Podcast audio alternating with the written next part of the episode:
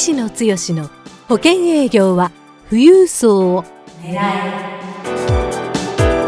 この番組は相続事業承継コンサルティング協会代表理事の石野剛が年々厳しさを増す。保険業界で生き残っていくための富裕層営業術について協会員の成功事例を交えながらリスナーからのご質問にお答えす。る番組です。営業のヒントをぜひつかみ取ってください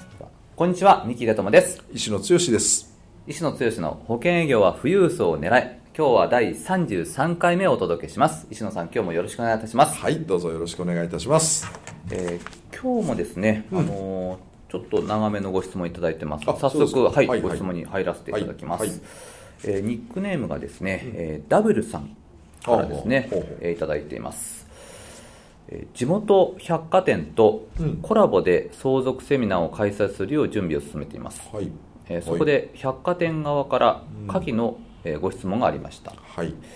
実際にセミナーを開催したことにより、はい、百貨店のメリットは具体的にどのようなものだったのでしょうか、はい。えー、情報いただければ幸いです。というなるほど。はい入ってます、はい、はい、えー素晴らしいですね、でも、そうですね、ダブルさん、あの、はい、まずはコラボでセミナーを、まあ、相続なんでしょうかね、なんかそういうようなテーマで、そうですね、相続セミナーをということ相続セミナーをされるということで、はい、えー、そこまでつながっていってるっていうところですもんね。うん、ね。はい、あの石野さんもあの、まあ、そもそも相続資産コンサルタント養成講座を始められる前には、はい、あの地元の,、あの大手百貨店さんで相続セミナーをされたのが、かなり、そうですね、大きな、ね、きっかけになられたということだったんですけども。まずあの百貨店とのセミナーですとか、はい。はい。はい、あるいはそこから発展して全般的なこうコラボをどうやっていくかっていうところですね、そ、ね、の辺を今日は教えていただけますでしょうか、まず、まあ、百貨店というところとのコラボ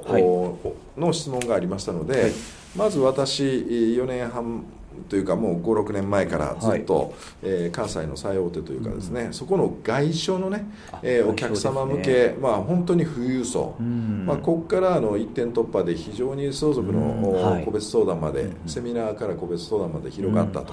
い。うところで、うん。はい、そのノウハウを引っ提げて相続資産コンサルタント養成講座、えー、を始めたという意味で、はい、えー、思い入れとしてはやっぱり百貨店さん、非常に私も強くて、実はまあ今もですね、はい、案件違う百貨店さんなんですけどもやっぱり、えー、外商のお客様で、はい、えー、それもかなり富裕層、まあ、上のランクの人だけにですね DM を送って、はい、あの今回の企画はあのその百貨店さんの近くにある、うん、えー洋洋館というかちょっと古い古い、はい、まあ、パーティーウェディングができるようなですね、え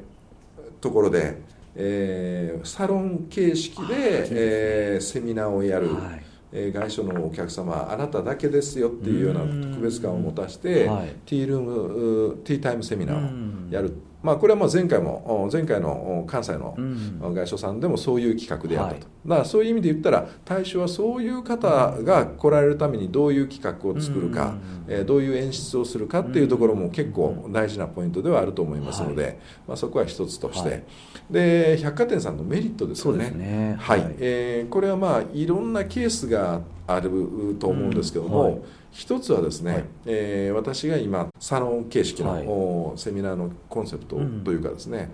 うん、あの百貨店さん今非常にまあ苦しんでるというかはい、今物販って言ってもなかなかわざわざ買いに来てくれる時代ではないですよね、はい、ましてや高級品、え百貨店さんはそういうブランドを提供しようと思ってるけども、はい、衣料品一つとっても、うん、あの軒並みのブランド、うんの商品と、まあ、一般的なブランド商品、えー、一般的なブランド商品がもうかなり淘汰されて、どこに行ってるかって言ったら、あユニクロさんであったり、えー、それ以外のところで結構路面とかそういうところでやってるところにどんどん食われてますよね。まあ、あの家具もそうだと思いますけどね、はい、えー、家具も高級品から、うん、えー、お値段以上っていうところのね えところとか、はい、だからマーケットが変わってて、うん、百貨店の物販に占める比率がどんどん減っていってる、うん、そういう意味で言ったら百貨店さんすごく危機感持ってられて、うん、えー、今のビジネスモデルがでいいかどうか、で、えー、非常に次次のモデルを考えようということで、えー、うちの方にも企画を相談いただいたんですけどね、で、えー、何がポイントかって言ったら、じゃあ百貨店さんの今の,、あの資産は何なの、で今までは一等地で、えー、まあいろんな商品が並んでるっていうそこの地の利が強みであってどちらかといったら百貨店さん場所貸しみたいな感じでですね。メーカーさんがこう物を売ってるっていうようなそんな雰囲気だったんですけどもでもよくよくその百貨店さんが考えられるとですねうちの資産っていうのはのれんであり。でのれんにもう何十年と、まあ、信頼を寄せていただいてるお客様なんですよね。ましてやえー、そこの外商のお客さんとか毎回来ていただいているお客さん、うん、そういう人が資産を持ってられて、うん、えー、買い物に来ていただける、はい、まあ、外商のお客さんとかそういうところもあると思いますけどもね。でいくと一番の資産はそういうようなもうリストを持ってるお客さんのそうなんですよ。で、えー、振り返ってみると、そういう人たちもう着るもんとか、うん、あ物っていうのはもう本当に溢れ返ってて、むしろえー、それをどういうふうに、うん、えー、ネットなんかでねもう中古のものが売れるような流れが出てくる中で,、ね、あ新たに買ってくれるかって言ったら、うん、そこは先細りする、うん、でも買ってくれる層っていくつぐらいの層って言ったら、はい、60代アッパーですよね。そうですね、はい、でそういう方々がそののれんのブランディングを、に信頼を寄せて、うん、えー、やってるとすると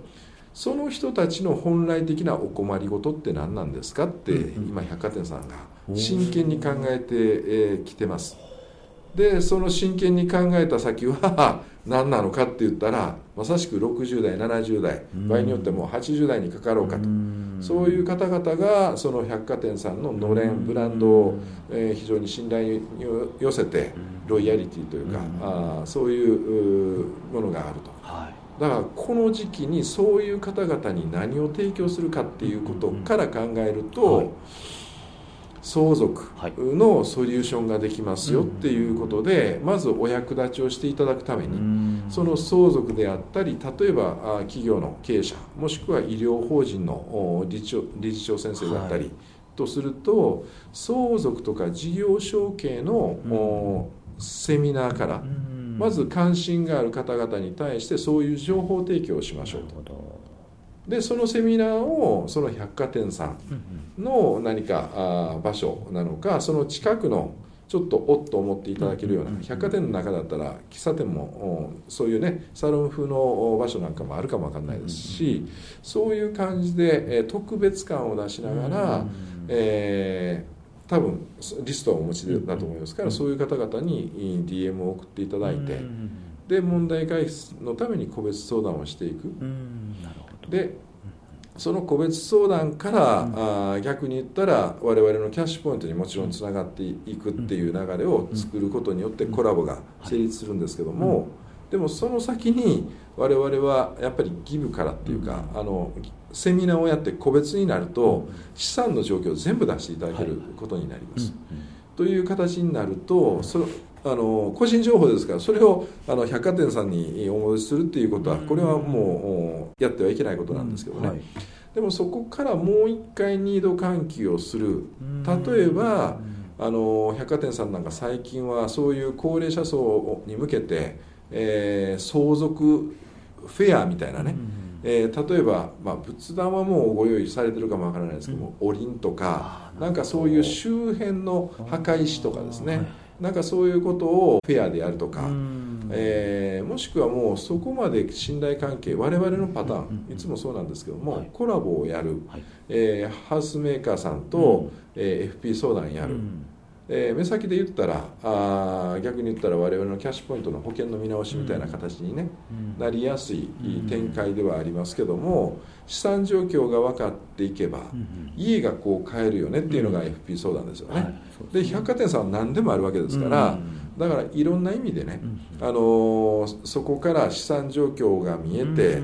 で相続の対策っていうのは必ずしもこの代孫の代に全資産を残すっていうことだけが、あの目的ではなくって、はい、えー、ファイナンシャルプランニングライフプランニングから言えばですね、その方のご相談者60代70代場合によっては80代の方の老後の生活を豊かにするもしくは心配を減らしていく、はい、えー、そのためのソリューションというか提供として、はい、えー、場合によっては最近百貨店さんは物からことということで,、えー、旅行の代理店業みたいなことを一緒にセットでやってたり。はいで、えー、通販でカードで、うん、えー、まあ、それこそ旅行の案内とかですね、うん。はい、えー、があったりするでしょうし、うん、先ほどの相続関連もしくは介護関連というようなビジネスのところとつながって、そこをご紹介するっていうビジネスモデルができていたりしますしだからあのそういうところにつながっていくような形っていうのは、あのたとえ外商のまあ、プライバプライベートバンカーに近いね、うん、えー、立ち位置で外所の営業の方っておられると思うんですけども、はいはい、なかなか資産内容まで聞いて、えー、その問題解決をするっていうようなコンサルティングをするような営業のスタイルではないので、はい、逆に我々がそこで相続相談すると、うん、もしくは FP 相談も同じですけども、うん、もう全部財布の中身までさらけ出していただける、そこまで、えー出すと非常に信頼関係が高まるのでね、でそこから逆にその方にとってニードがありそうな例えば旅行のニードなのか、うん、介護のニードなのか、うん、えー、物販としての相続関連のものなのか、えー、そういうものにつなげていきながら、うん、あまあ自分の相続対策っていうのは子を孫に残すためだけじゃなくて、自分の老後を豊かに過ごすためにいろんな人生設計考えてみませんかっていうとそうよねと、残す必要もそんなに必要以上に残す必要ないよねと、だから別の意味で物販なのか何なのか、消費に回すようなお金も十分これから今の状況であればあのこれがファイナンシャルプランニングをせずにですね、え資産だけ持って、老後が不安だからって言って相続の子孫にどう渡すかっていう発想だけするんですけどもそれでも子孫に十分な資産を残してあげてもまだ残る部分があって、えー、老後の介護の部分もお金残したとしてもまだこれだけ使えるじゃないですかっていうことが分かれば日頃百貨店さんと結構つながりがある。でましてやセミナーなんかに来るとそういう都心というかあ町の百貨店さんに足を運ぶことになる。だから相談するたんびにその百貨店さんで個別相談をしていきながら、せっかく来たんだからっていうことで、えー、買い回りで、えー、百貨店に行って、えー、お金を落としてもらうっていうような、そういうような演出をこちらからしっかりえー、演出というかですね、はい、えー、そういうようなところの百貨店さんに対する、うん、えー、ベネフィットをどう伝えるか、はい、プレゼンするかっていうのは結構大事なポイントかなというふうに思いますし、はい、もう一つ、最近、うん、えー、これは直接的な話で、うん、えー、あるのは最近百貨店さんも自社内であの保険代理業をやってるっていうことが多かったりするんですよね。でただ百貨店さんで保険代理業をやってるっていうのは、その社員の中のグループ社員向けに医療保険を提供するとかあ、あそういうようながん保険を提供するとか、そんな感じの福利厚生的にやってるレベルが多くて。はいはい。そこの代理店の担当の方も百貨店から出向で行ってられたりするので保険の方があまり強くないっていう方が多いんですね。そうなったら場合によってはですけどもこれはまああのいろんなケースがあると思いますけども例えば保険代理業をやってるご就任の方であれば、えー、我々の仲間でもそういうモデルやってますけども、そこの代理店とコラボして、はい、えー、保険のご契約をシェアインというか、あまあ、そういうような形で戻せるということであれば、えー、そういうような展開でですね、えー、できますよと。はい彼らは保険の売り方は保険代理店を持ってたとしても、うん、ほとんどノウハウがない。ので、はい、えー、ましてや相続の案件から大きな保険契約事業承継の案件からそういうことができる。で代理店がたまたまある、はい、ということであればですね、まあ、ここはちょっと、えー、そういうシェアインができる環境の方なのか、ダブルさんはそうなのかどうなのかちょっと私は分かりませんけども、まあ、そういうところから入っていくと非常に深く、なるほど。でお互いのゴールのベネフィットが同じになりますから、そうなると一気にもっと組んでやりましょうと、もう結果が出れば出るほどもっとやってくださいっていう話になりやすい。うちの会のメンバーの、えー、な何人かはそうやって百貨店とコラボして、うん、えー、代理店業でシェアインするっていうパターンもありますし、うん。はい、で私が今あやろうとしてるところは、そういうことは一切しない、うん、えー、代わりに、はい、そういう形でベネフィットを提供していくというようなね、えー、形で、えー、あのまずは実験的にやってみたいっていうような、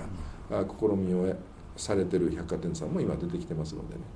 またこの後でどうキャッシュポイントに押していくかという話、まあ、こういう話は継続的にね我々もやっていきますので、えー、そこでまた見えてくれば、うん。えー、追加のお話っていうかそういうところもさせていただこうかなと。そうですね、うん、はい。まあ今日のところは、うん、百貨店が、うん、えー、メインのご相談でしたので、うん、えー、百貨店さんに対してのベネフィット、という意味で言ったら今お話ししたような感じかなと。そうですね、わかりました。あの、まあ、百貨店さんにとっては強みを見直してみた、まあのれん。で、はい、あの富裕層のお客様、ね、たくさん持ってらっしゃったと、はい、ですのであのそこにあの情報提供していって、はい、であのまあ、最終的にはやはりあの個別相談を百貨店さんでやることによって、はい、あのまあ、お店に来ていただいてそこで、あのお買い物していただいたりあるいはこう最近は他の、まあ、介護であったり、まあ、相続関連のところにこう紹介していくっていう、まあ、旅行という話もありましたけども、そう、ね,、いう紹介っていう新しいビジネスモデルも出てきてるということですね。あの百貨店さんはもう物販だけではやっていけないっていうような危機感を持ってられますので、うんはい、そういうものからことへのビジネスキャッシュポイントをつかもうとしてますんでね、多分そういうところにつなげていく。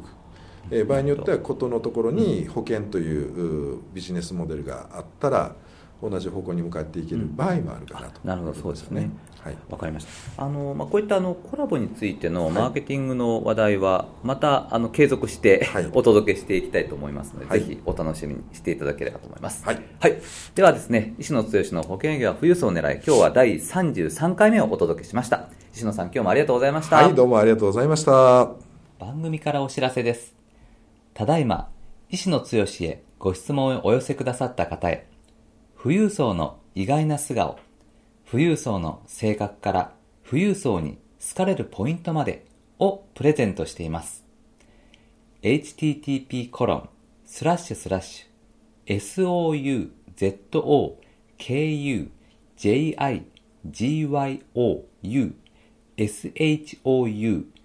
shoukei-c.com スラッシュ pc スラッシュ。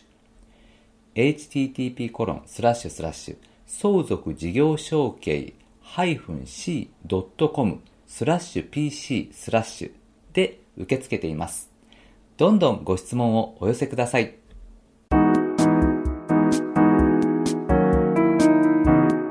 今回の番組はいかがでしたか？番組では医師の強への質問をお待ちしております。保険営業は富裕層を狙えで検索していただきこの番組のホームページからご質問をお寄せくださいそれでは次回の番組を楽しみにお待ちください。